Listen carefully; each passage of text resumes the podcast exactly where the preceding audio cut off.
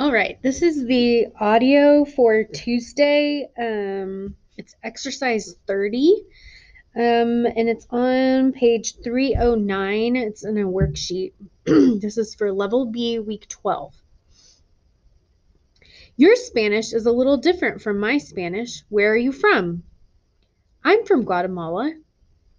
How long have you been here?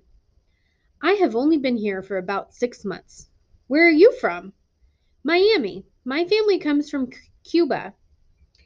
They left Cuba in 1962 after the revolution. I was born in the US.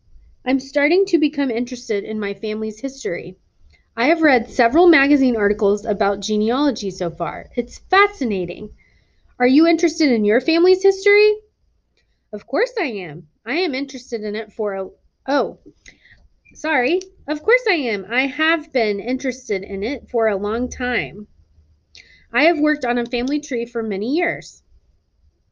When did you start? I started when I was 16 years old. Over the years, I found a lot of interesting information about my family. Some of my ancestors were Mayans, and some were from Spain and France. In fact, my great great grandfather was a Spanish prince. How did you find all that information? I have used the internet a lot. I have also gone to many libraries to get more information. Have you ever gone to Spain or France to look at the records there? Last summer, I went to Spain and I found a lot of information while I was there. How many ancestors have you found so far?